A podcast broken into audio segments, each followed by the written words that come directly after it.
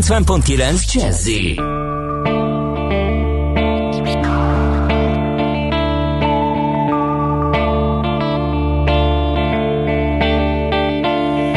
Üdvözlöm, érintem, nem mutatom, nem emlékeztetem, nem kutatom, nem zavarom, zavarom, csak figyelem, belefeledkezem, vele utazom, nem sürgetem, nem várom, nem bántom és nem sajnálom, nem sajnáltatom magam, magam adom, megadom, megadom, neki megadom magam, neki megadom magam, neki megadom magam, neki megadom magam.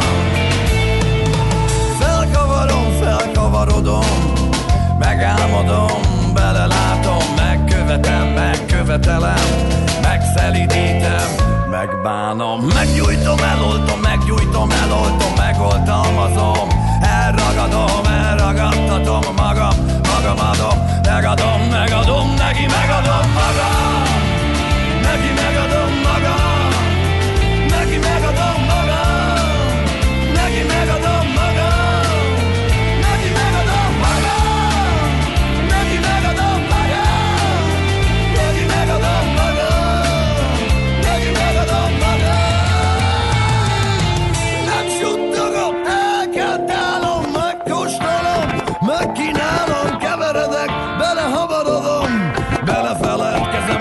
Vele utazom, a kiállom, domálom, imádom, megszállom, megbabonázom, megbabonáztatom magam, a magam adom, megadom, megadom, neki megadom magam, neki megadom magam, neki megadom magam, neki megadom magam, neki megadom magam, neki megadom magam, neki megadom magam.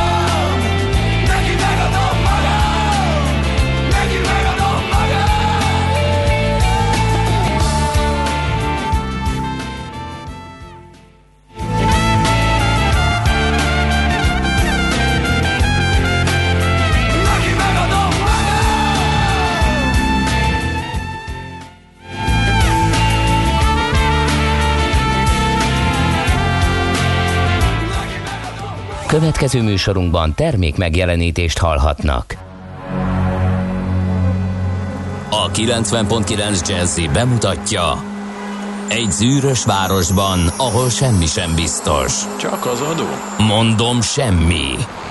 Ahol a kisbefektetőket senki sem védi meg a tőzsdei kilengésektől, és a sikátorokban leselkedik a kíméletlen hozamgyilkos. Csak négy férfin múlik a közbiztonsága. Hadnagy urak, merre vannak? A mindenre elszánt és korrumpálhatatlan alakulat vigyáz a rendre minden reggel. Hé, kik ezek az állati nyomozók? Négy férfi, egy eset és egy nyalóka. Ács Gábor, Gede Balás, Kántor Endre és Mihálovics András. Az íróasztal mögül pedig Profit kapitány diktálja a tempót. Humor, emberi sorsok, közönséges bűnözők és pénz, pénz, pénz. Egy különleges ügyosztály, a Gazdasági Mápet Show minden hétköznap reggel a kilencven egész kilenc Jazzin. De is figyelj, ne csak a bárányok hallgassanak. De miért? Ha nincs pénzed, azért, ha megvan, akkor pedig azért. Millás reggeli. Szólunk és védünk. Jó reggelt kívánunk mindenkinek, ez a Millás reggeli, és benne Mihálovics András. És benne Kántor Endre. Mikrofon próba egy. Mi ez a megfontolt hang? Hát egyetlen oka van, nem voltam benne biztos, hogy hallod, amit fogok mondani, mert a szokásos reggeli check the microphone elmaradt. Mármint, hát felőlem csinálhatunk egy ilyen check the microphone-t, akkor lehúzom a gumizenét, és akkor légy szíves, parancsolj. Egyes, egyes, egyes, egyes, minden hallható? Ez nem volt elég, de még szeretném ezt a check, check, check, check, check, check, check, check, így ilyeneket. Check, check, check, check, check. Oké, oké, jó vagy. Jó, figyelj, indulunk. Három, kettő. Jó reggelt kívánunk, ez a Millás reggeli, itt a kilencven egész kilenc Jazzy Rádión, benne pedig Kántor Endre ül a stúdióban, nagy mi, büszkén, mi mint Póka Lucernában. A virtuális térben van éppen, és köszönt titeket. Póka Lucernában? Igen. Na, jó van. Veled is egy öröm lesz van műsort vezetni, már most érzem. igen, kipihent aggyal érkezem. Na, szóval nem is tudom, nagyon szépen ki megkérünk mindenkit, ne dudáljon, ne villogjon, ne vágjon be, ne büntetőfékezzen, ne menjen a buszsávon keresztül, ne húzza le az ablakot és emlegesse a közlekedésben résztvevő más emberek felmenőit. Miért ne? Hát a, hogyha az elöljáróink olyanokat nyilatkoznak, hogy például Varga Mihály, amit egyértelmű, hogy a mi műsorunknak fontos uh, információ, amit mond, azt mondta, hogy ha kanyarban akarunk előzni, jobban kell nyomni a gázt. De ma ne. Figyelj, kanyarban ma előzni és kanyarban, kanyarban gázt ne nyomni. Ne lépjük át a záróvonalat, ne gyorsuljunk a piros lámpánál, ne vágjunk a gyalogosok közé, ne szaladjunk át az autósok elé, ne jöjjünk szembe egyirányú utcában, mert ma van a közlekedési kultúra napja Magyarországon. Ja, már kétezer-tizenöt értem. Óta rendezik meg ezt a jeles napot. Én nem látok számottevő változást, hát ha majd most. Szerint igen, igen, ez egy érdekes. Legyünk előzékenyek, mármint úgy, hogy ne előzzünk, hanem hogy kedvesen engedjünk be magunk elé például mindenkit, alkalmazzuk, nem mindenkit, hát nyilván minden második ember. Kölcsönös udvariasság elvét alkalmazzuk. e, a, igen, a cipzár elvet. Na, nézzük akkor, hogy e, kiket köszönhetünk. Sikerül-e egyébként, úgyhogy nagyon sikerül. Várjuk a közlekedési kultúrát építő hozzászólásokat a kedves hallgatótól a nulla hat harminc húsz tíz kilenc nulla kilences es em es, WhatsApp és Viber számon is. Na, hát a nagyon boldog névnapot kívánunk minden kedves Ferenc nevű hallgatónknak. A Fabriciók, Fabriciuszok is ünnepelnek, csak úgy, mint az Izidorok, a Guidók, a, a Majlátok. Ki ne felejtsd. Kiket? A kis kalisztákat. De, ja tényleg, a kalisztákat, a mirandolákat, mirandellákat. Nagyon, hát nagyon boldog névnapot nekik. Igen, nagyon boldog születésnapot kívánunk minden kedves hallgatóknak, aki ma ünnepel, és hallgatók környezetében lévő születésnaposokat is köszöntjük e helyről. Nem árt, ha ők tudják, hogy egy napon születtek uh, Isztambullal. Ó, ó, Isztambul. Ne, ne viccelj, komolyan, hol van igen, ez? Mert uh, háromszázharmincban ezen a napon alapította meg Nagy Konstantin Konstantinápoly városát, ami hát azóta ugye Uh, Isztambul lett.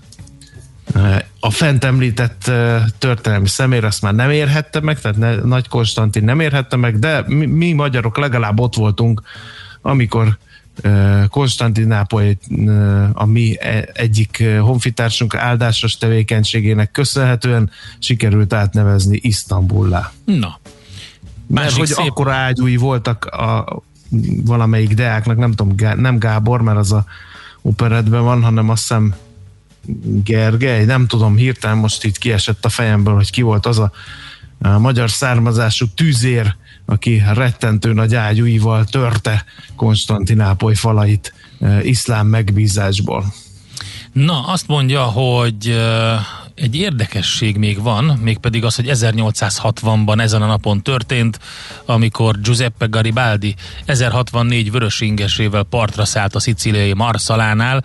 Hát ebből aztán több bonyodalom származott, például az, hogy aznap este egy elég komoly ünnepség volt, és a finom kis mandulás süti mellé lefolyt azért jó pár liter marszalai borocska. A másik pedig az, hogy azóta Szicíliában nagyon könnyű tájékozódni a Google Maps segítsége nélkül is, ugyanis két opciónk van, vagy végigmegyünk a Via Garibaldin és eljutunk a Piazza Republikára, vagy pedig végigmegyünk a Via Republikán és eljutunk a Piazza Garibaldira. Tehát ez a kettő opció van szicíliai városokban, eltévedni lehetetlen. Azért egyébként ezerhatvannégy katonával egyesíteni egy országot, az nem kis teljesítmény, úgyhogy leveszem a pörge kalapomat Giuseppe Garibaldi és harcos társai előtt. Viszont reppenjünk át ezerkilencszázharmincegybe, amikor is a Bécsi Creditanstalt bejelentette a csődjét. Hát ez eddig olyan nem túl nagy eltavasz gondolhatnók, de ha azt hozzátesszük, amit akkor még nem sejtettek sokan, hogy az európai pénzügyi válság kezdete volt ez a harmincas években, akkor azért mindjárt emlékezetesebbnek tűnik ez a banki csőd. Hát igen, ugye ez az amerikai pénzügyi nagy gazdasági válságnak, a, ami huszonkilencben kezdődött, az európai hulláma volt, és ide gyűrűzött át. Ez volt az első krízis, ugye Ausztriában, utána ment át Németországba ez az egész, úgyhogy izgalmas, izgalmas időszak volt, az biztos.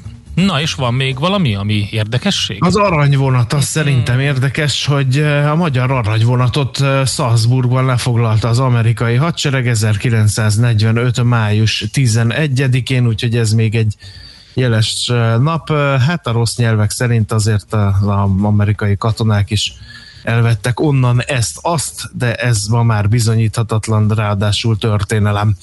Na, nézzük a születésnaposokat. Hát a legnagyobb születésnaposunk mindenképpen Kármán Tódor gépészmérnök. ezernyolcszáznyolcvanegy. május tizenegyedikén született, tehát száznegyven évvel ezelőtt, ha jól számolom, és hát ha valaki, akkor ő aztán mindent tudott, gyakorlatilag számtalan tudományról, mert gépészmérnök volt, fizikus is volt, és alkalmazott matematikus is, ráadásul, figyelem, az amerikai légierő, a u es Air Force védőszentjének is becézték. Miért? Mert ő volt a szuperszónikus repülés atya, a rakétatechnológia és a hiperszónikus űrhajózás egyik úttörője, kérem szépen, és hát egy szomorú leágazás az ő munkásságának, hogy tudta nélkül a német repülés technika alapjainak letételével a német légierő, a Luftwaffe kifejlesztéséhez is sokat hozzájárult. Aztán nagyon, egyébként nagyon érdekes, amit mondtál Kármán Tódorról, de beszéltünk már róla a műsorban, mert hogy tényleg egy elképesztő történet. Az övé az ezerkilencszáznégyben övé, született Salvador Dalí, katalán-spanyol szürrealista festőművész, Eric Burden, angol énekes, az Animals tagja is, ezerkilencszáznegyvenegyes ezen a napon született, és Kovács Patricia, magyar színésznő is ma ünnepel.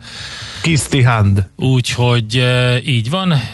Egyébként pedig vannak nagyon híres hí, nagyon nagy hírességek, akik ezen a napon egy másik univerzumba mentek át, és ott ünnepelnek többek között Robert Nesta Marley, aki ezen a napon nyolcvanegyben döntött úgy, hogy mondjuk így szépen egy eufemizmussal, hogy ő máshol énekel, gitározik tovább, és Douglas Adams angol író is. Douglas Adams húsz éve vette a törölközőjét. Igen. Mondta, hogy kösz a halakat, és ment át egy galaktikus utazásba.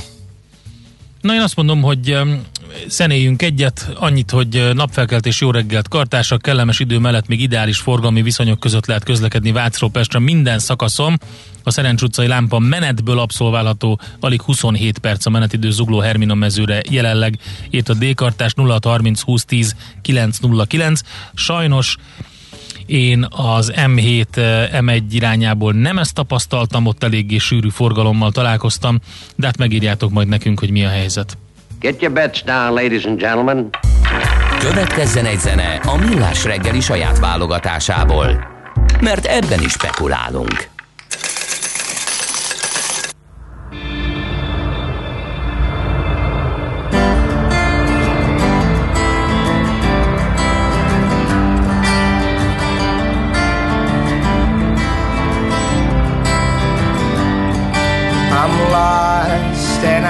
Seem to find my way home. I've been burning up time, burning out my mind on an endless winding road. All my burdens keep me hurting, ever present, never certain, all alone, they keep beating at my soul. It's hard to see the future when the present doesn't suit you. Every day feels like a blinding cold, blinding cold.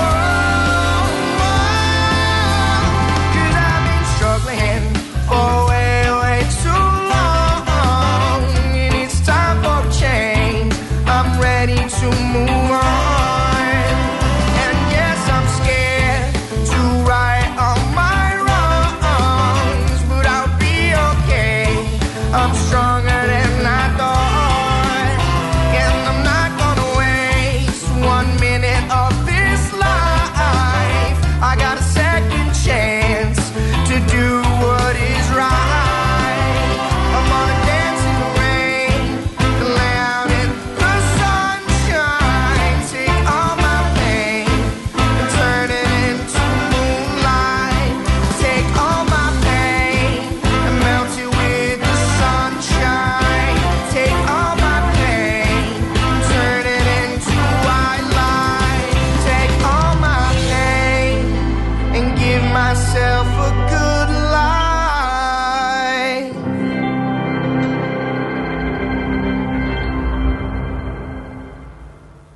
Ezt a zenét a Millás reggeli saját zenei válogatásából játszottuk. Nézz is! Ne csak hallgass! millás reggeli pont hu. Na nézzük akkor, hogy mit találtunk a lapokban. Hát én például a gé hét pont hu hasábjait lapozgattam, mondjuk így virtuálisan, és találtam egy csomó érdekeset. Például az, hogy a németeknél milyen megtakarítás volt, csak így összehasonlításképpen. Sorozatban nyolcadszor tették félre a legtöbb pénzt a német háztartások tavaly az eurozónán belül. Volt uh, egy kutatás, és ez állapította meg ezt. Ugye, hát nyilván ez nem nagy meglepetés az eurozóna legnépesebb és legnagyobb gazdaságától, de a fölény is meggyőző, ha megnézzük. Tavaly negyvenöt százalékkal többet takarítottak meg a németek, mint kétezer-tizenkilencben. További tagjai az élmezőnynek a franciák, az olaszok és a spanyolok, és azt mondja, hogy körülbelül egymilliós összeget tett félre átlagosan egy német kétezer-húszban. Az úgy derekas. Hát igen, van mit a tejbe aprítaniuk a németeknek, egyre inkább úgy tűnik. De van ide még oda cikk, uh, amit érdemes elolvasni. Uh, például az, hogy fiktív beköltözők miatt lőtt ki az egyik legszegényebb magyar régió lakosság száma. Uh, ez egy nagyon hát izgalmas. Közelögnek, közelegnek a választások, és ugye a rossz nyelvek szerint igen. Vannak uh, olyan települések, amelyek erre rendezkedtek be, hogy a A, a vox turistákat, a szabad így fogalmaznom. A ja, Szabolcs-Szatmár megy, Bereg megyéről van szó, az ország egyik legszegényebb régiójáról, és ez csak a harmadik egyébként, hogyha megnézzük, hogy, hogy jelentős számban um, hova és honnan érkeztek. Egyébként a magyarországi népesség az elmúlt évtizedben, ha nézzük, több mint kétszázezerrel csökkent. Volt ez a három megye, mindjárt mondom a hármat, ahol nőtt a lakosság. Az egyik ilyen leg, a leggazdagabb magyar megye Győr, Moson, Sopron, ahová a keleti országrészből érkezők mellett egyre több szlovákiai költözik át. Szintén nőtt a lakosság a Pest megyének, ahova jelentős számban érkeznek Budapestről. Ott van egy exodus, ugye, amit ingatlan rovatunkban is megbeszéltünk már. A, a legnépszerűbb agglomerációs települések Diós, Nagykovácsi, Telki lélekszáma közel harminc százalékkal nőtt az elmúlt tíz évben, de egyébként Fejér megyébe is nagyon sokan költöznek át. Budapestnek a körülbelül ötven-hatvan kilométeres vonzáskörzetébe megy ez a kiáramlás. Világgazdaság címlapján a rendezvénypiacról van egy cikk, ezzel indul a lap. Tavaly nyolcszáz milliárd forint veszteséget szenvedett el a rendezvénypiac, idén még drámaibb a helyzet a lap szerint. Nagy probléma az újraindulásnál, hogy még mindig nehéz előre tervezni, és a pályaelhagyó szakemberek pótlása sem könnyű, bár tavaly ősszel megfelelő óvintézkedések mellett a Hungexpo már tartottak kiállításokat, idén még a júniusi konstrumát is csak virtuálisan rendezhetik meg, ami további jelentős bejövetel kiesés a szektornak. A jó a rosszban, hogy a Hungexpon a korlátozások alatt zavartalanul végbe mehettek a fejlesztések. A kongresszusi központ augusztus közepére készül el, írja tehát a világgazdaság. Aztán még néhány érdekes hír onnan. Egy hete maradt a bé ká ká-nak, hogy jelezze a cé á ef-nak, le kívánja hívni a felek közti szerződés szerinti villamos opciókat. Az ötvenegy jármű mintegy harmincnyolc milliárd forintba kerülne, de könnyen lehet, hogy ahogy tavaly a trollibuszok esetében Budapest végül nem fog élni a lehetőséggel, ugye a főváros ismert anyagi helyzete miatt teszem én hozzá. Aztán egyre több cég tér vissza a törlesztéshez, a hiteltörlesztési moratóriumot igénybe vevő vállalati ügyfelek a védeernyő miatt megspórolt összegeket döntően a működésükre fordították ki. Ezt a Magyar Nemzeti Bank felméréséből olvasta ki a világgazdaság szakírója, és bár a céges ügyfelek ötöde annak ellenére is a moratóriumban maradt, hogy tavaly még nőtt is az árbevétele, a vállalatok zöme gazdasági helyzete normalizálódásával lassan kijön a moratórium alatt, a lehetőséget igénybevevők aránya a tavaly májushoz képest ötödével harmincöt százalékra csökkent február végére. Na, én közben nézem, hogy a nemzetközi nagy sajtóorgánumokban mik a vezető sztorik. A bé bé cén a Jeruzsálem és a, a Jeruzsálem, igen, a rakétatámadások és a eszkalálódó helyzet jelen pillanatban a vezető sztori. Azt mondja, hogy a Reutersen a kínai legújabb népességszámlálásnak az eredményeiről beszélnek, és arról, hogy a cenzus azt mutatja, hogy a lakosság növekedési rátája a legalacsonyabb szintre esett vissza. Tehát úgy látszik, ezek az intézkedések, amiket bevezettek Kínában, ezek működnek, és a C N N-en pedig Indiáról van szó a vezető cikkben, mégpedig, hogy a Covid katasztrófa, ami most sújtja Indiát, egészen elképesztő helyzet van, és rémisztő, hogy ez a világ különböző kereskedelmi hiányát növelhetje, növelheti különböző anyagoknak a kereskedelme miatt, úgyhogy ami Indiából jönne, úgyhogy ezzel vezet a C N N. Hát kérlek szépen, a Népszavából vannak még cikkek, amit itt idéznék. Dolgozatírással indult sok helyen a tanítás, sok pedagógus számonkéréssel kezdte a tantermi oktatást. Aznap, amikor a diákok visszatértek az iskolába, tartanak ugyanis attól, hogy a távollét alatt nem született elég osztályzat ahhoz, hogy a fél évet értékelni lehessen. A kormány döntése értelmében az általános iskolák alsó tagozatai után ugye tegnap már a felsősök és a középiskolások is visszatérhettek a a tantermekbe. Az Adom Diák Mozgalom Facebook oldalán egy érintett arról írt, hétfőn hét tanítási órájuk volt, az egyik rögtön dolgozatírással telt, de nem ő volt az egyetlen, egy másik diáklány is arról számolt be, igen, hogy első nap nyolc órájuk volt, aztán bár néhány pedagógus jól állt a dolgokhoz, de egy másik tanár témazáró dolgozattal indított. Jó, ezt egyébként tényleg azt kell, hogy mondjam, hogy ez a szegény, nem, ez a szegénységi bizonyítványa ezeknek a pedagógusoknak. Tehát tényleg... Ér, Endre. Azért, én valahol megértem. Nem, én nem értem meg. Ez egy hülyeség, és egyáltalán nem így kéne csinálni. Nem leterhelni kell ezeket a gyerekeket, akik visszamennek, és ezt nem most kéne gyorsan megcsinálni. Pontosan azt mutatja, hogy egyáltalán nem voltak felkészülve az online oktatásra, és nem foglalkoztak ezzel. Megvárták, amíg a diákok visszamennek, és utána rájuk löknek mindent. Hát ugyan már. Na jó. nulla harminc húsz tíz kilenc nulla kilenc, ha van még ehhez hasonló, írjátok meg nekünk, hamarosan megnézzük a tőzsdei összefoglalót.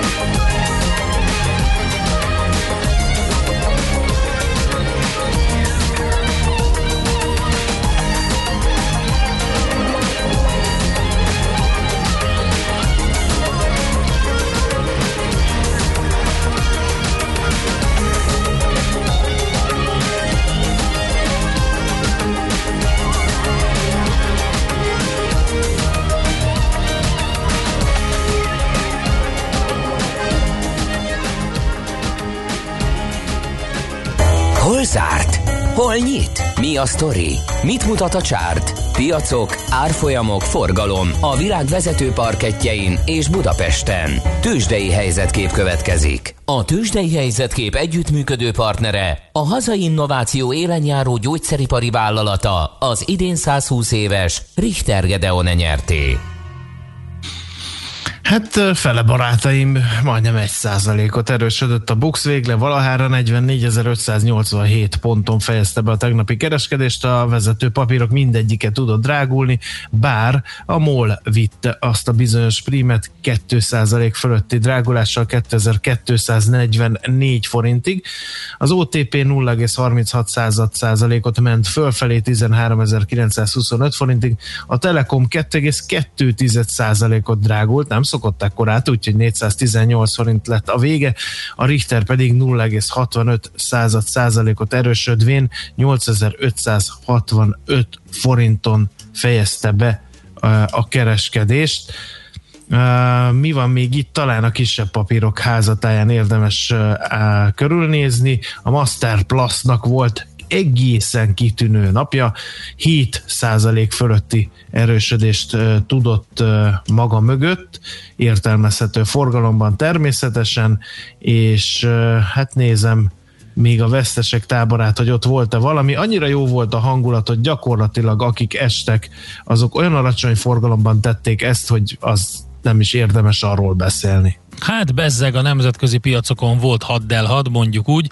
Képzeld el, hogy csúcson nyitott a Dow Jones, ahhoz képest, amit most megnézed, megnézed az árfolyamokat, hát jó, a nulla egész egy százalékos mínusz volt az zárásra a Dow Jones, tehát behúzták a féket, az es end pí-nél egy százalék, a Nasdaq azonban két egész öt százalékos mínusszal fejezte be a kereskedést, és hát jó pár papír az nagyon pórul járt. Nézzük csak az öt legkeresettebb papírt, amit a legnagyobb volumenben kereskedtek. Az Under Armour öt százalék fölötti mínuszban zárt, a Twitter három egész hét tized, a General Motors két egész hat tized, a Visa két egész hét tized, az Alibaba két egész öt százalékos mínusz, és még lehetne sorolni a mínuszokat végig. Voltak persze nyilvánvalóan olyan papírok, ahol pozitívumot lehet említeni, például a már hetek óta töretlenül emelkedő FedEx hat százalék fölött megint, aztán a Marathon és az Occidental Petroleum is nagyon szépen teljesített, utóbbi öt egész öt százalékkal előző három százalék fölött, úgyhogy vannak olyan szektorok, például az energetika, ami elég jól szerepel, de alapvetően a tech szektort elkezdték rendesen gyepálni, a gyors jelentési szezon vége felé, meg mindenféle félelmek is voltak, meg a Bill Gates, meg a Melinda is válik, úgyhogy aztán ez aztán pláne, és mindez rátette a hatását, vagy rányomta a bélyegét, mondjuk így, az ázsiai kereskedésre is. Ha megnézed, három százalék fölötti mínuszban a Nikkel jelen pillanatban, a hongkongi Hang Seng Index két egész egy százalékos mínuszban fejezte be a kereskedést, a Shanghai mutató nulla egész három százalékban, de a Kospi Index is egy egész három százalékos mínuszban, úgyhogy nem túl jól a mai napra előrevetítve az, ami történt a Távol-Keleten, és hát ugye nem nagyon változott a DAX meg a kákkaron, a fuci egy picit emelkedett, illetve bocsánat, nem, a fuci csökkent nulla egész nyolc százalékkal, tehát Európát se ütötte nagyon meg az amerikai zárás, de ez csak a végén történt a, a mínusz Amerikában, úgyhogy talán majd a mai napon lesz ennek hatása. A tőzsdei helyzetkép hangzott el, a hazai innováció élenjáró gyógyszeripari vállalata, az idén százhúsz éves Richter Gedeon nyerté együttműködésével. Na, nézzük, milyen üzenetek. Kérlek szépen, Endre, ha még akarsz hallgatói üzeneteket, esetleg akkor mondjad, de a Schmidt Andi beharangozóját kezdtem éppen ja, szögelni, hát figyelj, mikor levegőt vettél. Mondjad. De mondhatod, hiszen a hallgatók egyetértek, a pedagógusok nagy része inkább megélhetési tanár, a gyerekek tudás, tanulás iránti vágyát kellene felkelteni, ez sajnos egyre kevesebb tanárnak megy. Egy másik Na, oldal... de majd mi a mesél a lovatunkban ma reggel Magelláról, azt figyeljétek. A diákoknak is mielőbb, a diákoknak is jó, nem tudom, ha mielőbb rájönnek, az élet nem egy habos torta. Dolgozatot kell írni, akkor azt kell csinálni. Egy kemény üzenet. Úgyhogy uh, itt van. Egy pedagógustól. És hogyha a tanár tanítás helyett ír a dolgozatot, az aggályos. Akár távoktatás van, akár nem.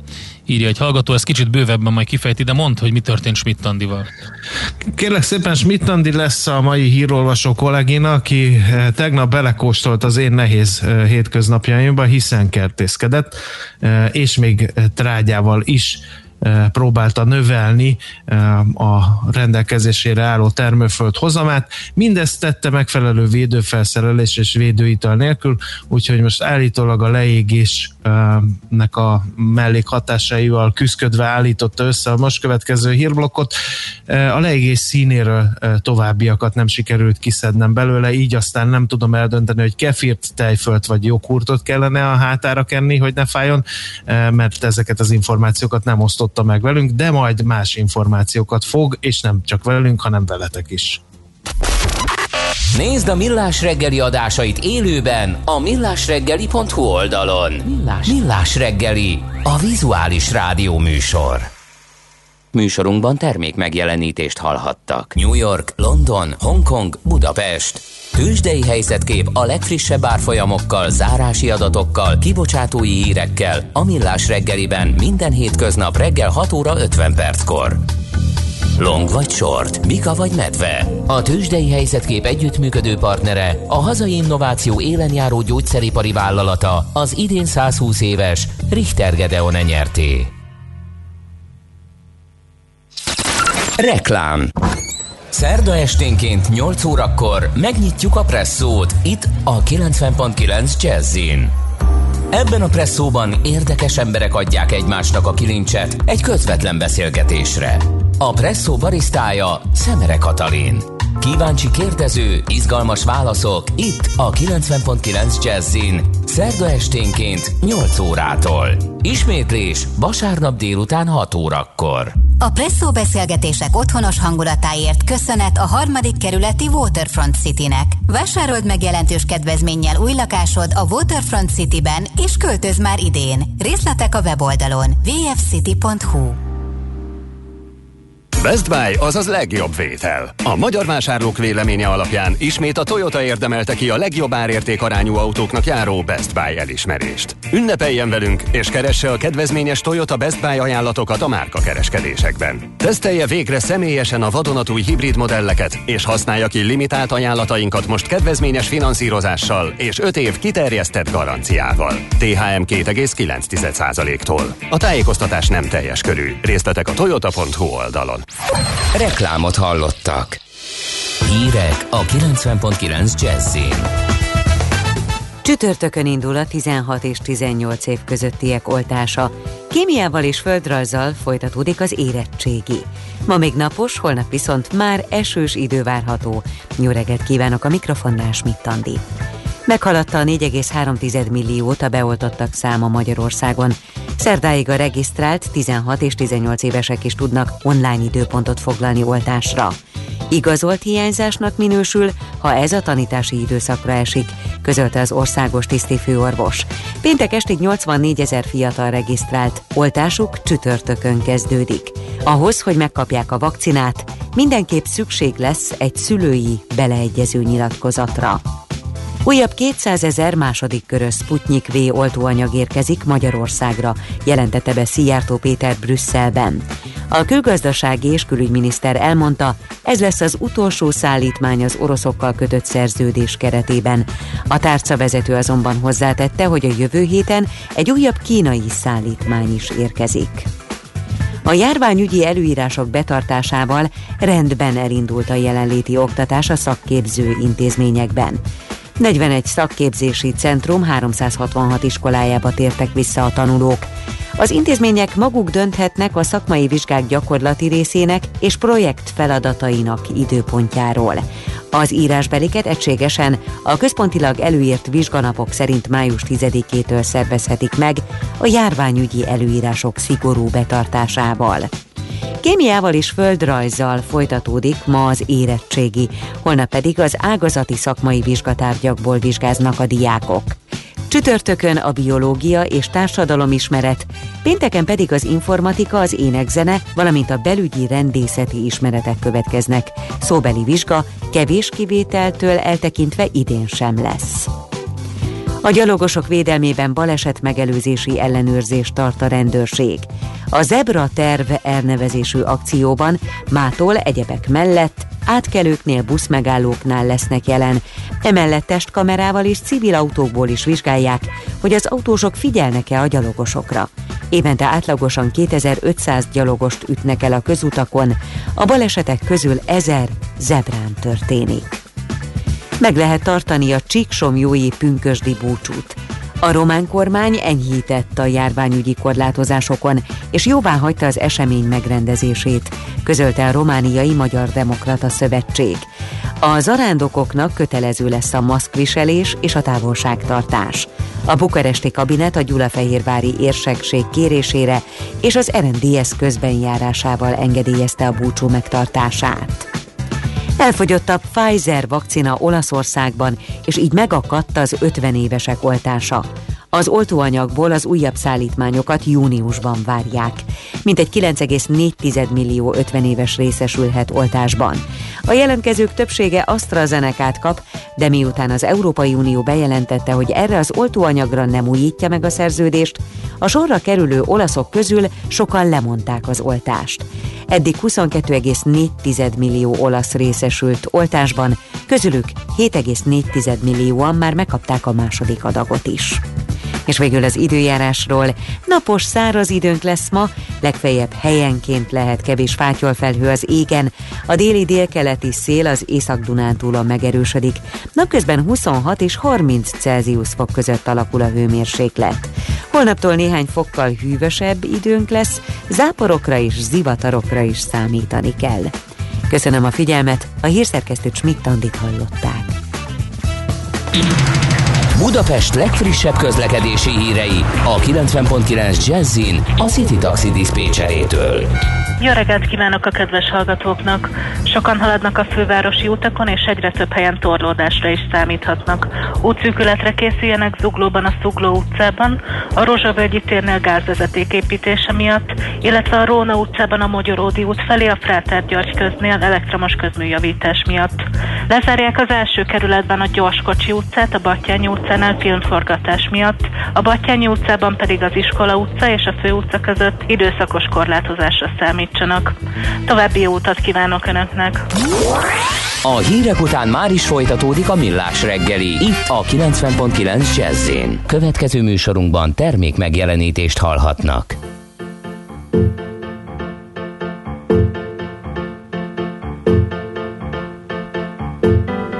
Hey baby, do you feel you're getting stronger? Just a little stronger every day.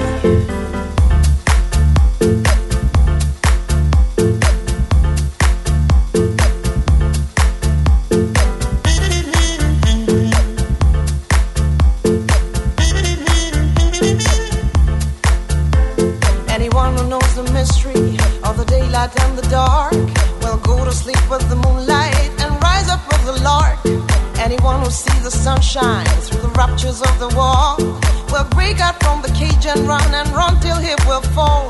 And now, as you grow, with a light in each of yourselves, you will hear and sigh as death will toll the man. Sweet words will meld onto your tongue.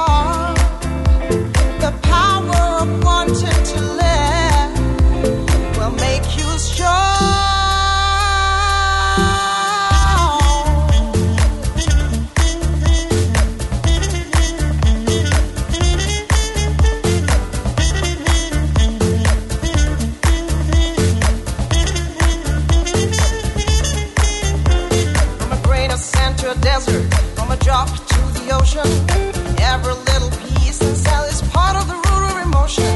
Getting out of the vicious circle, waste all your energy.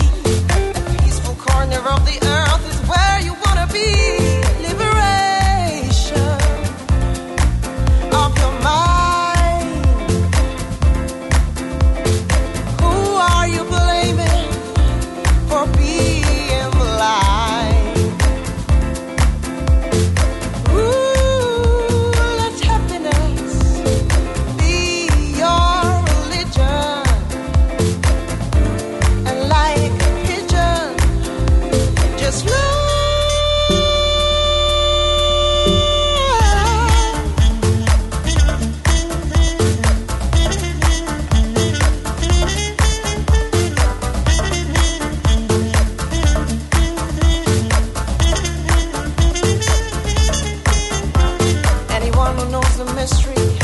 daylight and the dark. We'll go to sleep with the moonlight and rise up with the lark. Anyone who sees the sunshine through the ruptures of the wall will break out from the cage and run and run till he will fall. And now, as you grow,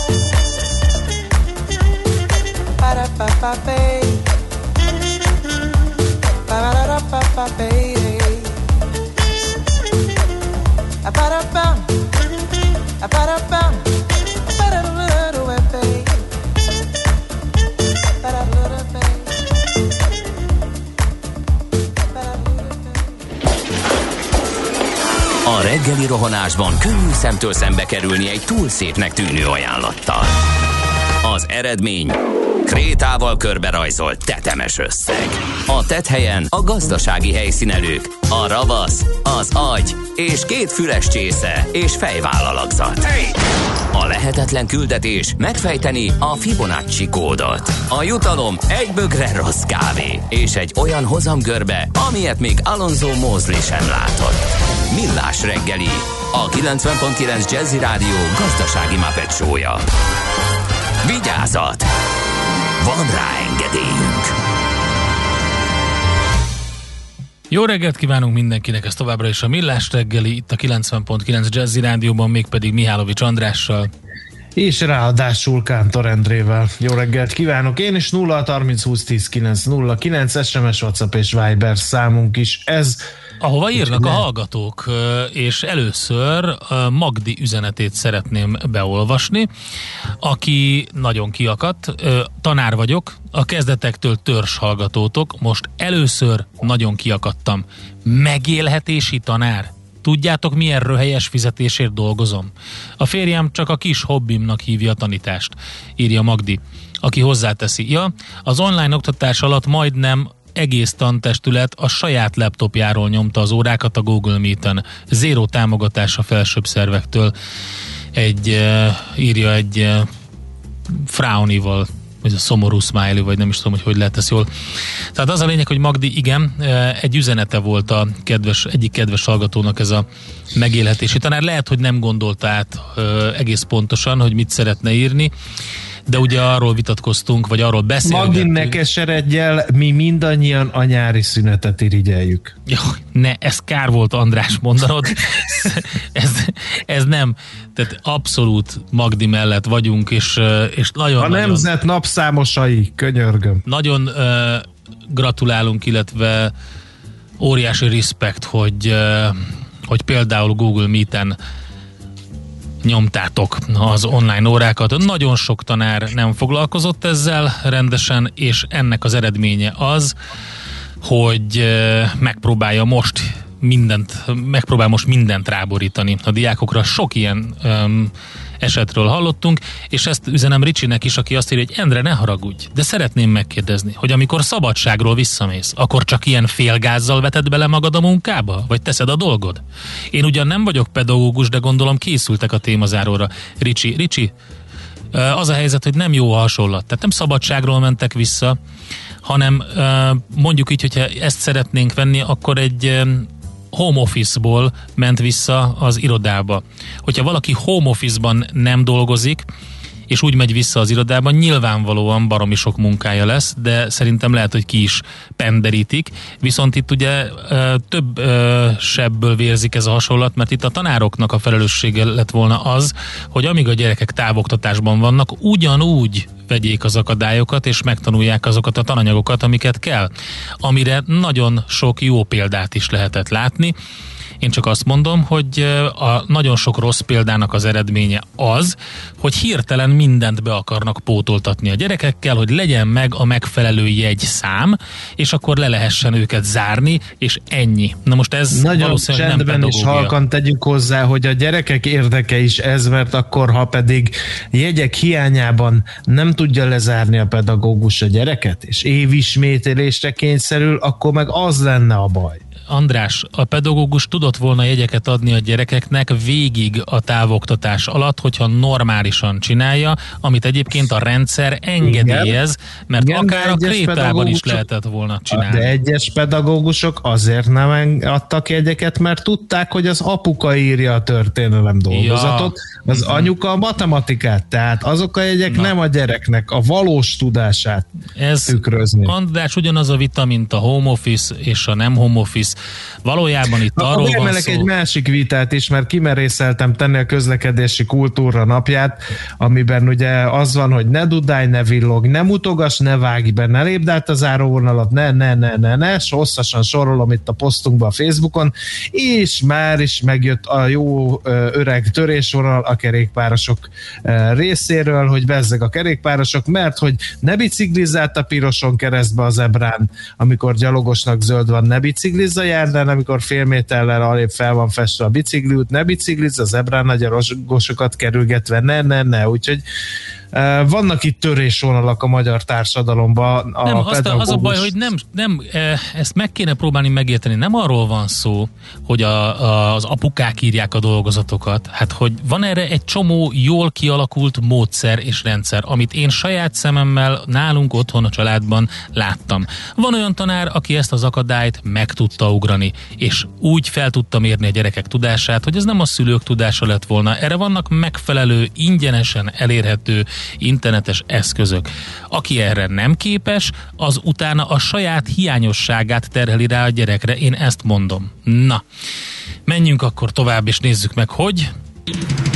Budapest legfrissebb közlekedési hírei, itt a kilencven egész kilenc Jazzin. Az első kerületben a Gyorskocsi utcában ma hat órától este hat óráig lezárások lesznek. A Battyányi utcánál filmforgatás miatt, ki tudja milyen filmet forgatnak a Gyorskocsi utcában. A Battyányi utcában addig pedig az Iskola utca és a Fő utca között időszakos korlátozások is lesznek. Én nem találtam mást, hogyha van közlekedési infótok, küldjétek. Budapest, Budapest, te csodás! Hírek, információk, érdekességek, események Budapestről és környékéről. Hát kérem szépen, egy emlékerdőről szóló cikk jelent meg a Telexen, egy riport formájában a minap. É, hát ez egyelőre kérem szépen Agostyánon van, és az emlékerdő az azt jelenti, hogy a, a, a voltak... Andrásnak sajnos kicsit a hangja elment, de hogyha újra csatlakozik hozzánk, akkor biztos, hogy megjavul. Én addig folytatom a e, jegyeknek a felolvasását, illetve a vitát az oktatásról. Azt mondja, a Gimink nyilatkozott, nincs pótló dolgozat, születtek jegyek, nincs túlterhelés. Ez az év ilyen, el kell engedni. Nyáron is bejöhet, aki tovább akar tanulni. Na, ilyen hozzáállás is van. Sziasztok, Jack Reacher sorozatot forgatnak Budapesten, mondja Jazzy James. Köszönjük szépen. Hallod, András? Jack Reacher. Igen. Na, és akkor most jössz te. Igen, Agostyánról beszéltem a Budapest rovatban, az első és egyetlen emlékerdő van ott, ahol a holtak hamvait lebomló urnában a fák gyökereinél lássák el, bárki kiválaszthatja, hogy hol szeretne temetkezni, ami az életéhez vagy éppen a karakteréhez illik. És hogy ezt miért hoztam szóba? Hát azért, mert a tervek szerint, legalábbis a cikk így tudja, a Telexen megjelent cikk, hogy Budapesten is terveznek ilyen emlékerdőt. Március végére elkészült és elfogadták a fővárosi önkormányzat klímastratégiáját és zöld fejlesztési tervét, ebben pedig kulcsprojektként szerepel, hogy létrehoznák a Budapest emlékerdőt, mint alternatív temetőt, amit a tervek szerint kétezer-huszonhétig háromszáz millió forintból alakítanának ki. A projekt leírása szerint az emlékerdő alternatív temetkezési módok számára biztosítana helyszínt, miközben a terület a hely méltóságát szem előtt tartó rekreációs funkciók számára is helyet biztosíthat, például csendes rekreáció, testmozgás, stb. A fővárosban is lenne emlékerdő tehát, bár kevés az ehhez megfelelő terület, de az agostyáni példa jó lehet, referencia terület. Az az alapvető elképzelés, hogy Budapesten vagy az agglomerációban lenne ilyen kegyeleti emlékerdő, bár nem könnyű kialakítani. Képviselőtestületi gyűlést kell összehívni hozzá, városrendezési tervet kell módosítani, szakhatósági engedélyeket, véleményeket beszerezni, megegyezni az erdészetekkel. Szóval bürokratikus útvesztő, de az elmúlt évek arról szóltak, hogy mi ezt kitapossuk, úttörő munka Magyarországon indul tehát, és hát valószínűleg majd könnyebb lesz ilyen emlékerdőket kialakítani. Nekünk a Gellért-hegy a Himalája. A Millás reggeli fővárossal és környékével foglalkozó rovata hangzott el.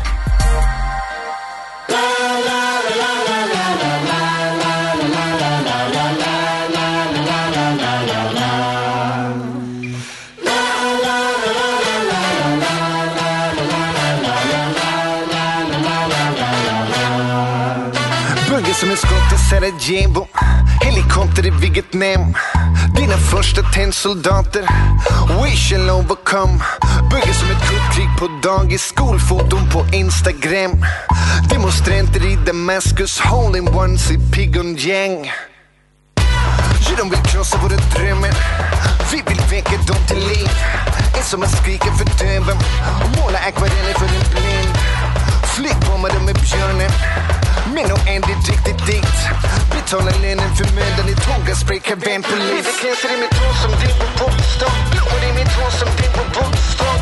Kommer aldrig någonsin ge upp, vi kommer aldrig någonsin ge upp. Det glänser i mitt hår som din på botstock. Blod i mitt hår som din på botstock. Kommer aldrig någonsin ge upp, vi kommer aldrig någonsin ge upp.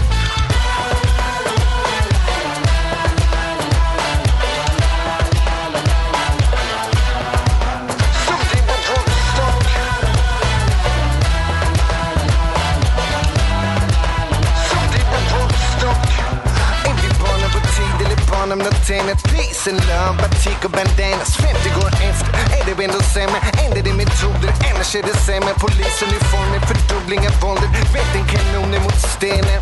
Ockupera Wall Street, Hongkong, Stockholm för den. Uh.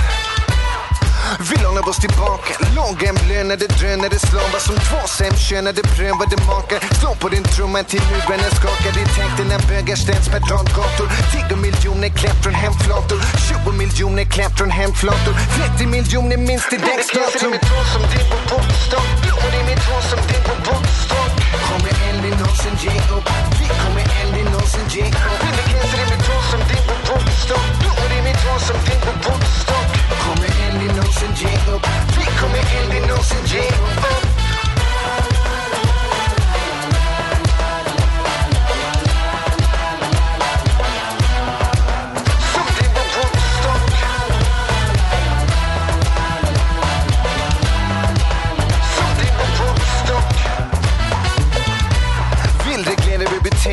Som någon jämde med för reflex. Som om vi inte visste längre. Backliker, dricker, barn leker bäst. Vill inte bli någon i mängden. Likgiltigheten väger lätt. Inte som man undgår att undra på brustna drömmar blöder mest. Blond ljus, blå märken, teleskopatonger. Men blommorna växer genom hål i betongen. Blir du den som trycker snus när fördränningen kommer? Och när tåget har gått står du kvar på perrongen.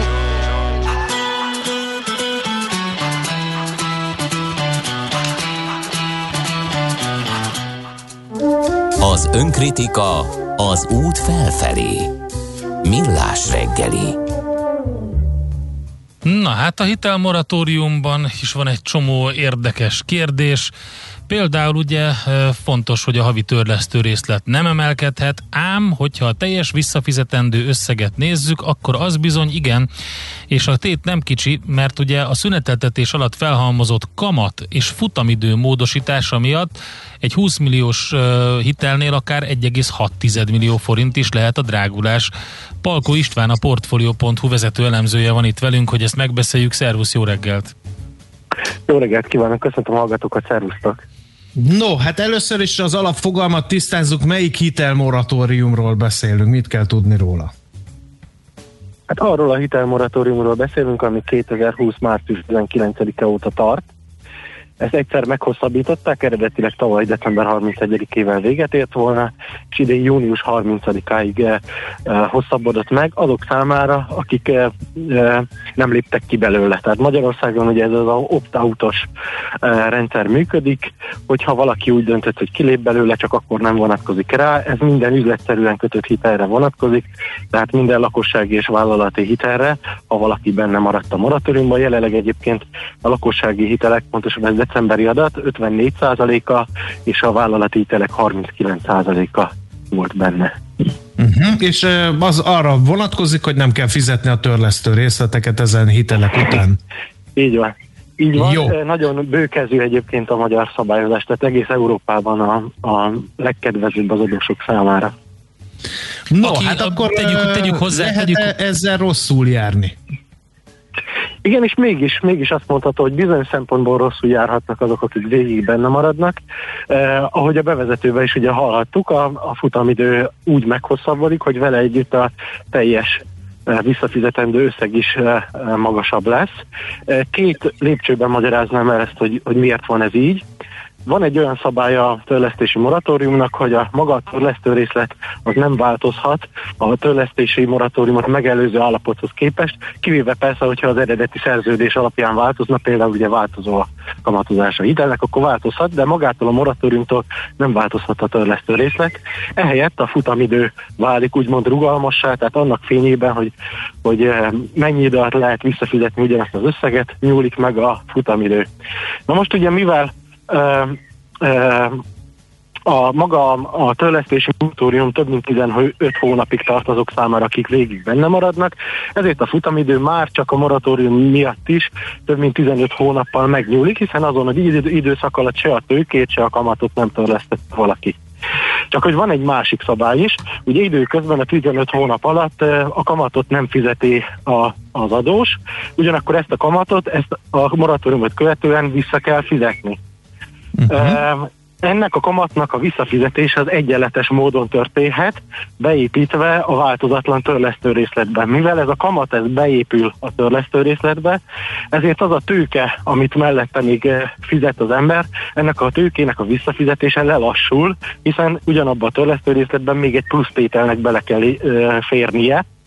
Ezért aztán a tőke törlesztés lelassulása miatt jobban megnyúlik a futamidő, mint amilyen hosszú ideig a moratórium tartott. Tehát, hogyha mondjuk a moratórium tizenöt hónapig tartott, akkor lehet, hogy a teljes futamidő nem tizenöt hónapig nyúlik meg, hanem huszonnégy hónapra például, de ez hitelenként nagyon eltérő lehet. Uh-huh. De hogyha ezzel a nehézséggel szembesül az adós, az azonnali fizetési problémákat valószínűleg nem fog okozni, ugye? Csak tehát tovább kell fizetni a törlesztő részletet annál, mint amire eredetileg számított.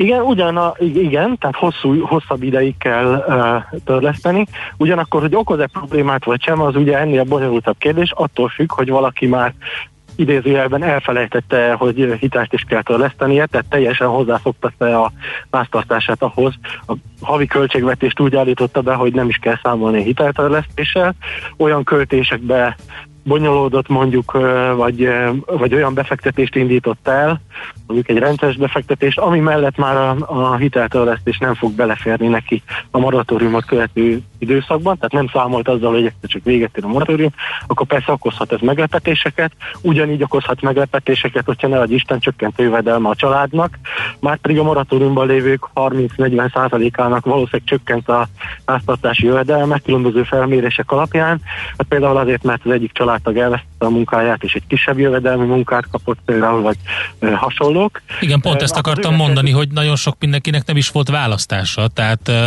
kénz, kényszerűen bele, tehát belekényszerült ebbe a, a moratóriumba. Lehet, hogy optines volt a dolog, tehát jelezni kellett, hogyha tovább akartad fizetni, de nagyon sokan nem is tudták volna.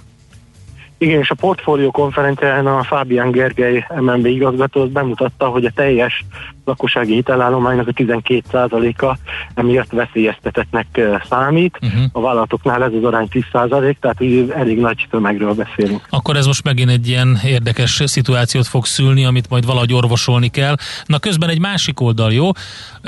Az egyéves időtartama alatt a hitelmoratóriumnak természetesen csak a bankok nem járhatnak rosszul. Ennyit arról, hogy mindenkinek kell viselni a terheket, mondja a hallgató. Um, hát... Um... Tehát az a helyzet ezzel, hogy, hogy ugye egy, egy dolgot még nem említettünk, hogy azt a kamatot, amit később kell majd visszafizetni, erre plusz kamatos kamatot nem számolhatnak fel a bankok. Tehát van egy kamattömeg, amit nem fizettünk a moratórium mm-hmm. időszaka alatt. Elvileg a pénzügyekben ugye úgy működik, hogyha valamit később fizettünk vissza, akkor arra plusz kamatot felszámít a az, aki a követeléssel rendelkezik, tehát jelen esetben a bank. Ettől azonban el kellett tekintenünk, és emiatt a tavalyi évben egyébként egy ötven milliárd forintos bevétel kiesése, vagy ha úgy tetszik, vesztesége uh-huh. volt a bankrendszernek. Ez volt egyébként a fő negatívuma a bankrendszer szempontjából. Tehát ők is de viselték jól, a terhet ez alatt az idő alatt természetesen. Így van, de, de jól önmagában nem jártak a moratóriumtól, legfeljebb megvédte a moratórium magukat, a bankokat is attól, uh-huh. hogy, hogy mondjuk például ne a hitelek öt százaléka dőljön be végül, hanem mondjuk tíz százaléka, tehát egy ilyen jellegű. István, és az lesz ember a talpán, aki ki tudja silabizálni ezután, amikor fizeti vissza a törlesztő részleteket, hogy akkor most neki számoltak el kamatos kamatot, vagy nem számoltak el, vagy hogy van ez az egész? Ezt el tudja majd, ki tud igazodni egy átlagember ezen? Hát nagyon nehéz. Eleve ugye minden hitel más. Van némi talán nem egészen részletekben menő tájékoztatás a bankok részéről arról, hogy, hogy mindez hogy működik. Az, aki nem érti teljesen az annuitásnak a működését, már pedig a legtöbb hitel annuitásos, tehát ugye egyenlő törlesztő részletű, a kamatfizetés az fokozatosan csökken, azon, és a tőketörlesztés pedig fokozatosan nő, tehát ugye így működik általában a hiteltörlesztés. Hogyha valaki nem egészen van ezzel tisztában, akkor nagyon nehezen látja át, de a lényeg az még egyszer az, hogy nem csak a moratórium hosszával nőhet meg a futamidő, hanem ennél nagyobb, több hónappal hosszabb időre, és minél magasabb valakinek a kamata, a kamatlába a hitelében, és minél inkább az elején jár az egész törlesztésnek, annál nagyobb lehet ez a ez a futamidő hosszabbodás, de mindenkinél nagyon eltérő, és egy fontos javaslat egyébként született az em en bé részéről, amit talán megfogad a maga a kormány is, hogyha arról dönt, hogy mi lesz a moratóriumnak a sorsa, mert ugye még ezt se tudjuk, hogy július után esetleg valakiknek folytatódik-e. Az egy olyan javaslat az em en bé-től, hogy ha valaki tudja vállalni a magasabb törlesztő részletet, annak ellenére, hogy ugye nem erről szólt az eredeti Aha. döntés, de a magasabb törlesztő részletet tudja vállalni, akkor ne nőjön meg neki a futamideje.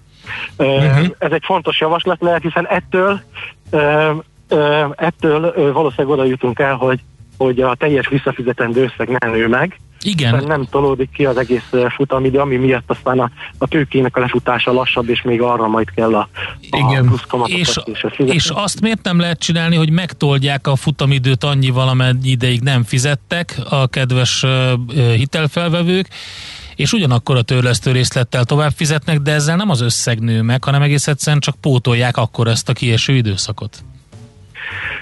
Ez egy, tehát, nem, nem, nem így működnek uh-huh. ugye a hitelek, mivel hogyha lelassul, tehát hogyha lelassul eleve a, a, a, a tőketörlesztés, tehát na, ahhoz, hogy ugye ne emelkedjen a törlesztő részlet, ahhoz valahogyan a, a, a kamatokat úgy kellene, a ki nem fizetett kamatokat úgy kellene e, kifizetni, hogy a tőketörlesztés ettől ne lassuljon le, mert Aha. a tőketörlesztés lelassulása miatt nő meg a, a futamidő. E, e, például egy megoldás lehetne, hogy, hogy el, elengedik a, a ki nem fizetett kamatot, ugyanakkor ez óriási összeg lenne, ez egy nemzetgazdasági szinten is érzékelhető, valószínűleg ilyen háromszázötven-négyszáz milliárd forint körüli összeg lehet, amit egyébként csak kamatban nem fizetett ki a lakosság, további kétszáz-kétszázötven hatvan milliárd lehetett az, amit tőkében nem fizetett ki a lakosság, tehát összességében hatszáz milliárd forinttól mentesült a lakosság csak a tavalyi évben. Tehát egy ilyen több száz milliárd forintos összeget kellene ahhoz elengedni, hogy ne nőjön meg a, a, a futamideje ezeknek a hiteleknek változatlan törlesztő részlet mellett. Lehet egyébként egy hibrid megoldás is, hogy kicsivel nő a, a törlesztő részlet, és kicsivel lassul a, a tőketörlesztés, és emiatt kicsivel nő a, a futamidő. Például csak annyival nő a futamidő, amennyivel a, a, amennyi ideig a moratórium tartott. Tehát egy ilyen ö, eset is lehetséges, vagy ilyet is. Hát várjuk akkor, a... hogy milyen javaslatok születnek, Kormány. És hogy mi, mi fog történni, mert azért ez mindenkinek a pénztárcáját jelenti. Ugye közben hát azok, akik nézem, nem hogy keresték... ez a hitelmoratórium, ez a két rossz közül talán a kisebbik. Hát igen, ez majd kiderül a pénztárcákon, de ugye mondhatja azt a, a, a hitelben ülő, hogy akinek mondjuk elvesztette a munkája, vagy nem tudta folytatni az üzletét, mert be kellett zárni, hogy a kétezerhúszban, kétezerhuszonegyben meg nem keresett pénz, és annak a meg nem e, termelt kamata, az neki ugyanolyan hiány, mint ahogy a bankoknál jelentkezik, tehát akkor, e, akkor hol itt az igazság, ugye e, a kedves hallgatók is többen vannak ilyen van, és, és meg egyszer mondom, hogy a, hogy a moratórium még mindig így is Európában a legkedvezőbb. Uh-huh. Ez hosszú fejtegetést igényelne, hogy miért, de számos olyan eleme van, ami az adósok számára kedvez a bankokkal szemben. Oké, okay. Rendben van. Köszönjük szépen minden esetre. Folytatjuk akkor ezt még innen, mert még van bőven kérdés. István, köszönjük szépen neked. Jó munkát, szép napot! Köszönjük! Köszönöm, minden jót! Palkó Istvánnal, a Portfolio.hu vezető elemzőjével beszélgettünk, jó, bedobtuk a mélyvízbe a sok javaslatra, meg kérdésre hirtelen kellett válaszolnia, de ez egy bonyolult téma, úgyhogy majd folytatjuk a hitelmoratóriummal, meg hát érkezett egy csomó kérdés is a kedves hallgatóktól. Ezt tudtad? A Millás reggelit nem csak hallgatni, nézni is lehet. Millás reggeli pont hu. Benne vagyunk a tévében. Műsorunkban termék megjelenítést hallhattak. A kultúra, befektetés önmagunkba. A hozam, előrevívő gondolatok. Könyv, film, színház, kiállítás, műtár, zene. Kultmogul. A Millás reggeli műfajokon és zsánereken átívelő kulturális hozamgeneráló rovata minden kedden kilenc óra harminc után. Ha a bankszámlád mellett a lelked és szürke állományod is építeni szeretnéd. Fektess be magadba, kulturálódj! A rovat támogatója a Budapesti Metropolitán Egyetem, az Alkotó Egyetem. Rövid hírek a kilencven egész kilenc Jazzin. Meghaladta a négy egész három milliót a beoltottak száma az országban. Már az érvényes regisztrációval rendelkező tizenhat-tizennyolc év közöttiek is tudnak online időpontot foglalni. Az oltásokra csütörtöktől jövő keddig hirdettek időpontokat a kórházak. A fiatalok Pfizer vakcinát kapnak. Kezdődik a nyitás Ausztriában. május tizenkilencedikén kinyitnak az éttermek, hotelek, kulturális és sportlétesítmények is. Sebastian Kurz kancellár hangsúlyozta, a nyitás legfontosabb alappillére a zöld útlevél lesz, ez szolgál majd belépőül.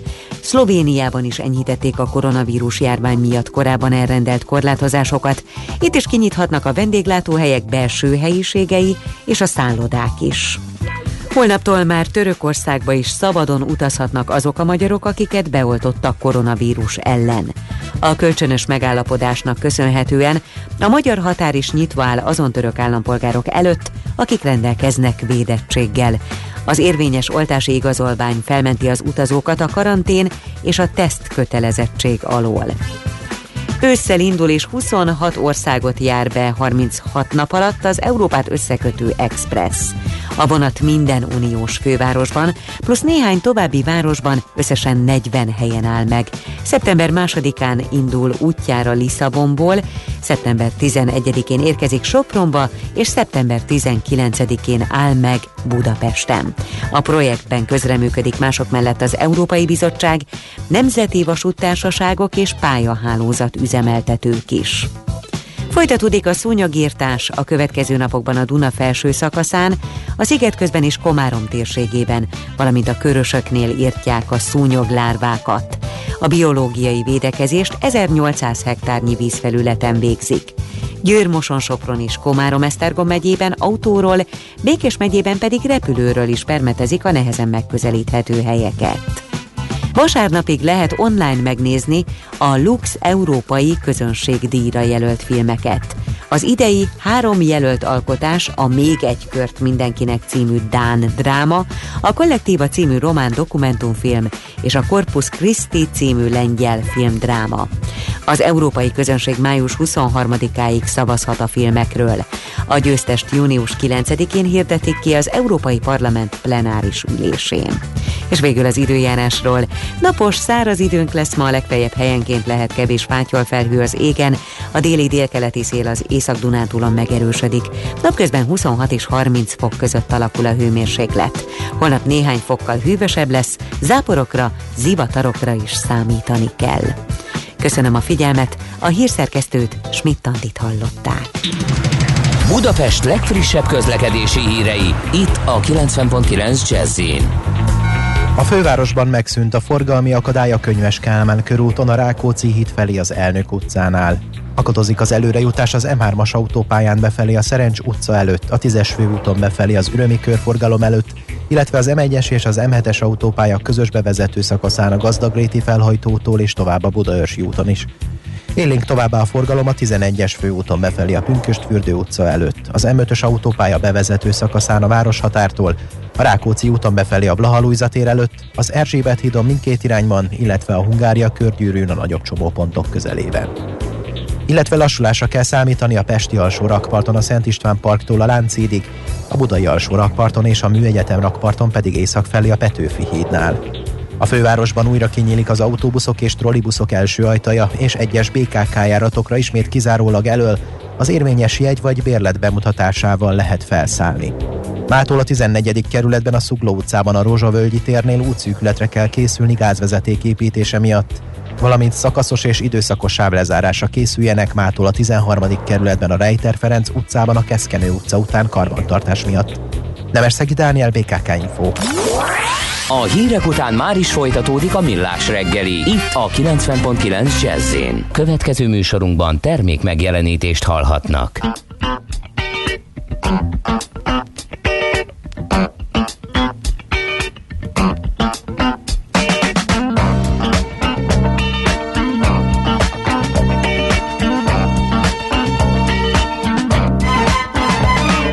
I've been thinking about what you have done to me. The damage is much deeper than you ever see. It hit me like a hammer to my head. I wonder where you pushed or where you led. Oh, why did you do it? Why did you do that thing to me? Yeah. Why did you do it? Why did you do that thing to me? Oh. Only one who knows the truth. Man, that's still me and you. You, you, you. Now hear this, dog. Friends, they listen to the things I say. Well, they listen and they hear it every day. I know they'll never understand it. It was no accident you planned it. Oh, why did you do it? Why did you do that thing to me? Yeah. Why did you do it? Why did you do that thing to me? Mm-hmm. Lord, the only one who knows the truth.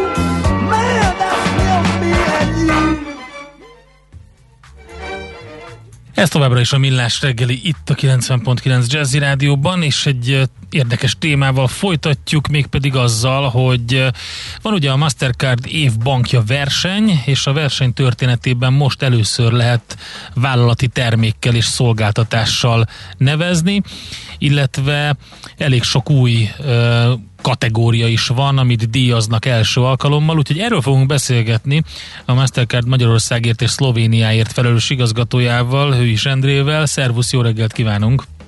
Jó reggelt kívánok, sziasztok! Na, milyen újdonságok vannak? Kártya design például? Igen, hát ő az én személyes, személyes kedvencem, én azt csak kártya szépségversenynek hívom.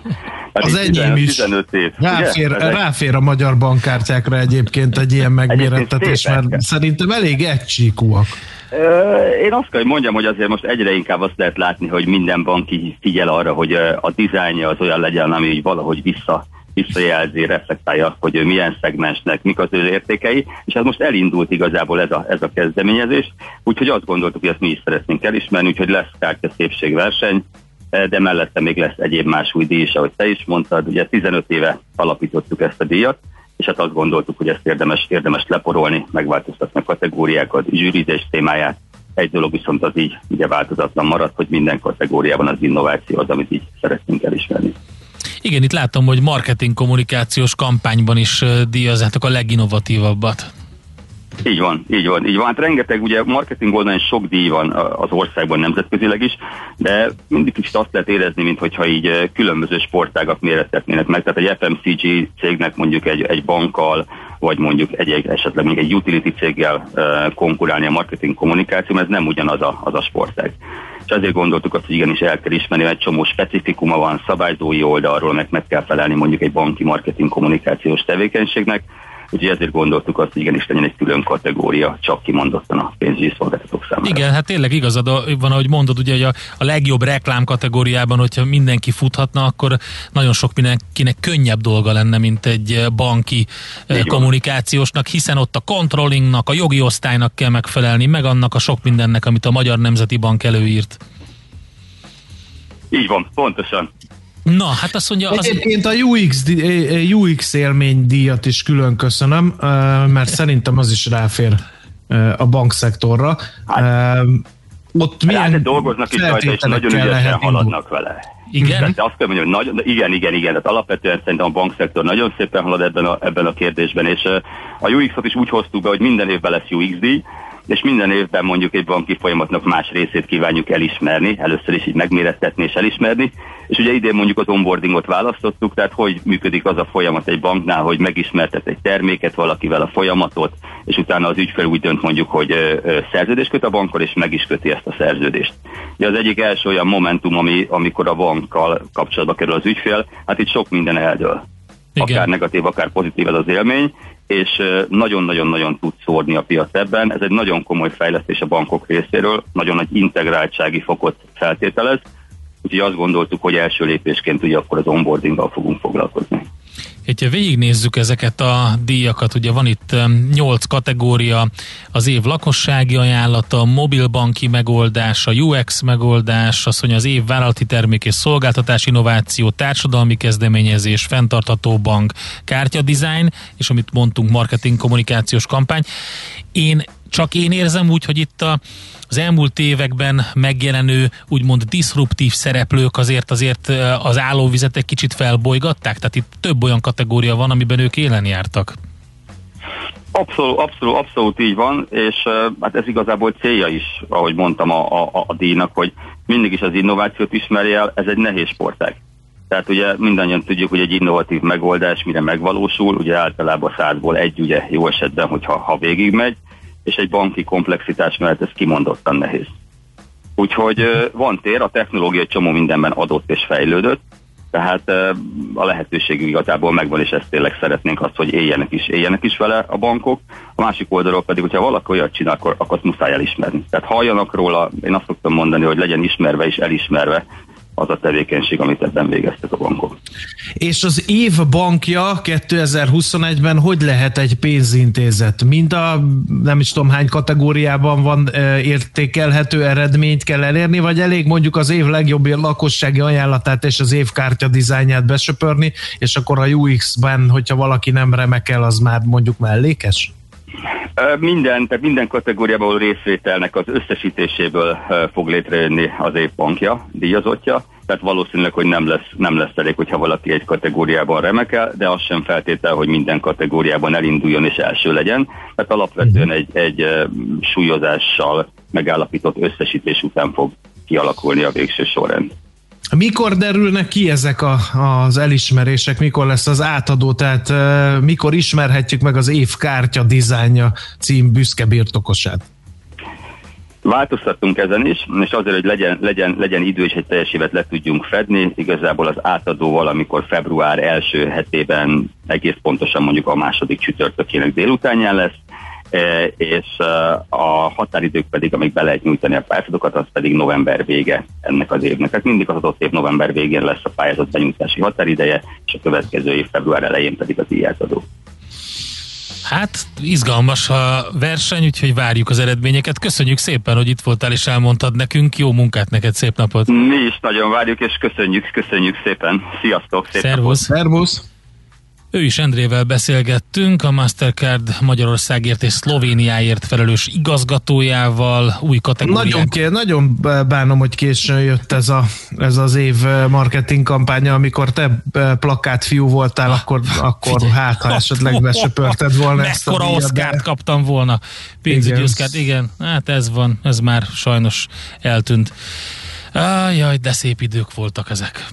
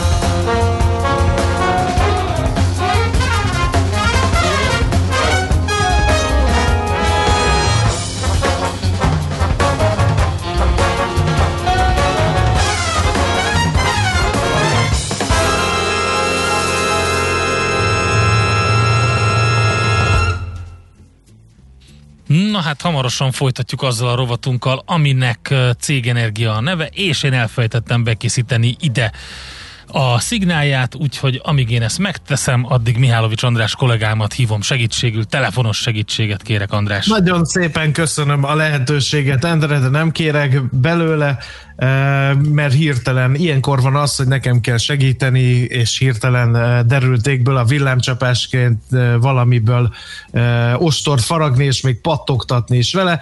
Hát kérem szépen, izzik a levegő. Ma van ugye a Magyarországon a közlekedési kultúra napja, ezzel tettünk közzé egy posztot ezzel kapcsolatban, és hát vannak benne sztorik rendesen. A legfrissebb például, ennek örömére ma reggel egy iksz ötös korosodó sofőré majdnem eltaposott, mert úgy gondolta, hogy miután mögötte besoroltam szabályosan indexel előre jelezve a szándékomat, és mikor mellé értem, ő a sávváltó kormánymozdulattal egy időben elég, ha jelez. Mivel ő a nagyobb, az enyém meg ritkább autó, ezért satufék és kürt kombóval jeleztem, de ahelyett, hogy intett volna, hogy bocs, inkább valamit pampulázott a szakálla mögül nagyon kulturáltan, helyszín Szeged a belváros felé, még lehet, hogy megvan a dashcam felvétel, és hát nem nagyon optimisták a közlekedési kultúra napjával kapcsolatban a hallgatók, mert ilyenek is jönnek, hogy akkor inkább ma ki sem megyek, írja a hallgató, meg a Magyar Közlekedési Kultúra Napja az tulajdonképpen a második anyák napja, teszi fel a kérdést a hallgató. Na ez. Ilyen és ehhez hasonló hozzászólások érkeznek. A szépségdíjas mégiscsak az, amit Krisztián hallgató írt a Magyar Közlekedési Kultúra Napja alkalmából, idézem, hő. Tudni akarod, hogyan lehet hatékonyabb a céged? Yeah! Szeretnél több energiát jobban felhasználva versenyképesebb lenni? Fontos lenne, hogy pazarlás helyett a megtakarításon legyen a hangsúly. Akkor jó helyen jársz. Cégenergia. Céges energiafogyasztás, energetikai tudnivalók, teendők és döntések. Áram- és földgázvásárlás, energiahatékonysági megoldások és megújuló energiafelhasználás. A Millás reggeli üzleti energiafogyasztás rovata. Na, hát egy érdekes témával foglalkozunk cégenergia rovatunkban, mégpedig azzal, hogy ugye vannak ezek a fenntarthatóan működő cégek, egyre jobban figyelnek arra a cégek, hogy ilyenek legyenek, na de egy befektetés során érdekel-e bárkit az, hogy az adott cég fenntarthatóan működik, vagy nem? Nem az a kérdés csak, hogy hozza nekem a profitot, hogy hozamot generáljon. Ifjabb Csikán Attila, az Alteo en er té vezérigazgatója van itt a vonalban. Szervusz, jó reggelt! Sziasztok, jó reggelt a kedves hallgatóknak is! Szóval a kérdés az, hogy azon az oldalon, ahol mondjuk egy befektető áll, érdekel-e, érdekli-e őt, hogy az a cég az fenntarthatóan működik-e vagy nem, vagy pedig produkálja a számokat, adjon jó gyors jelentéseket, adott esetben osztalékot, osztalékot, így van. Igen, érdekli, és két szempontból is érdekli. Az egyik egyébként pont az, amit ti mondtok, bármilyen furcsa ez, szorosan összefügg most már egymással, de azért mégis az első szemponttal, hogy kezdjem, úgy általában az embereket is egyre jobban érdekli a fenntarthatóság, a környezetvédelem.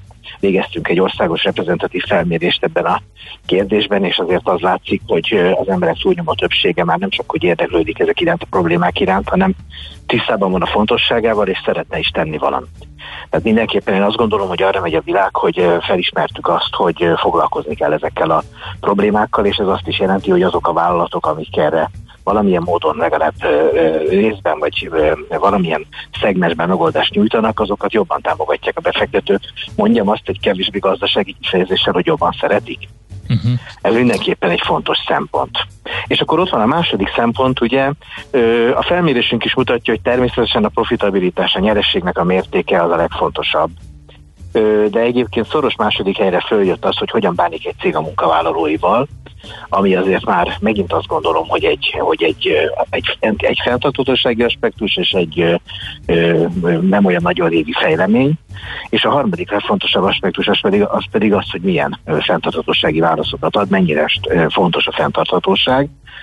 És itt azt kell, hogy mondjam, hogy a, a A, ugye ezek a, a soft dolgok, amire azt mondtam, hogy mennyi, hogy szeretik esetleg ugye a, a céget, itt találkoznak össze a kőkemény kapitalista megfontolásokkal, ugyanis azt mutatják a statisztikák, hogy azok a vállalatok, amik fenntartható módon működnek, vagy amik fenntartható minősítési rendszerekben gondolkodnak és tudnak tudják saját magukat minősíteni, ezek rendszerint jobban is teljesítenek a tőkepiacon. Egyszerűen többet érnek, értékesebbek. Nincs itt valami ellentmondás? Hát, hogyha én fenntarthatóan szeretnék működni, eddig gyaníthatóan nem működtem úgy, hiszen nem volt ez cél, de ott akarok állni egy fenntartható működésre, annak költsége van, és hát ugye az átszervezés mindig megtöri egy kicsit a lendületet, tehát hatékonysági ára is van. Akkor hogy jön össze a derék profit, meg ez a fordulat? Hát ugye a cégnek az értékében e, igazából a prompt profit, vagy, vagy e, fordítsuk befektetői nyelvre, esetleg osztalék mellett, nagyon-nagyon fontos értékjelző tényező, hogy milyen növekedési potenciál van az adott cégben. Márpedig egyre több piacon az látszik, hogy ott van nagyon komoly növekedési potenciál, hogyha ezekre a fenntarthatósági kihívásokra választ tud adni. Akkor fogja a fogyasztó megvenni a termékét, akkor fog hozzányúlni, e, akkor fogják a partnerei e, kedvezőbb megállapodásokat kötni vele, egész egyszerűen nagyobb a potenciál ezekben a cégekben, jobban tudnak nőni, és ugye klasszikus részvénypiaci megfontolás az, hogy egy vállalatnak az értékét nagyon meghatározza, hogy milyen jövőbeni növekedési potenciálja van. Uh-huh. Úgyhogy ö, ö, ö, igazából azt kell, hogy mondjam, hogy egyáltalán nem ö, a gazdasági szempontok oltárán tett áldozat a fenntarthatóság, sőt éppen azt jelenti, hogy amellett, hogy a környezeti szempontokra és a társadalmi szempontokra tekintettel vagyunk, amellett ugye tekintettel vagyunk a, a, a gazdasági szempontokra. Azt szoktam mondani, hogy ha egy befektetésben folyamatosan önteni kell a pénzt, akkor ez nem fenntartható. Tehát ezek megtérülnek, ezek jobban megtérülnek ma már egyébként, mint sok más befektetés. Úgyhogy azt gondolom, hogy itt találkozik egymással a tudatos gondolkodás, a felelős gondolkodás és a, és a, és a, a gazdasági szemlélet. Igen, ugye itt van ez a, az E S G minősítés, amit ki szeretnének érdemelni ezek a cégek, és itt nagyon sokan nem veszik figyelembe, amit te is mondtál, a, a G betűt, ez a governance, ugye, ami azt mutatja, hogy pontosan, hogy hogy vezetik ezt a céget. Tehát nyilvánvalóan, hogyha nem fenntartható módon vezetik, hanem mondjuk akár marketing célból, akármiből abba ülik a pénz, hogy fenntarthatónak tűnjön, akkor ez így valahogy nem összeférhető, nem fér össze.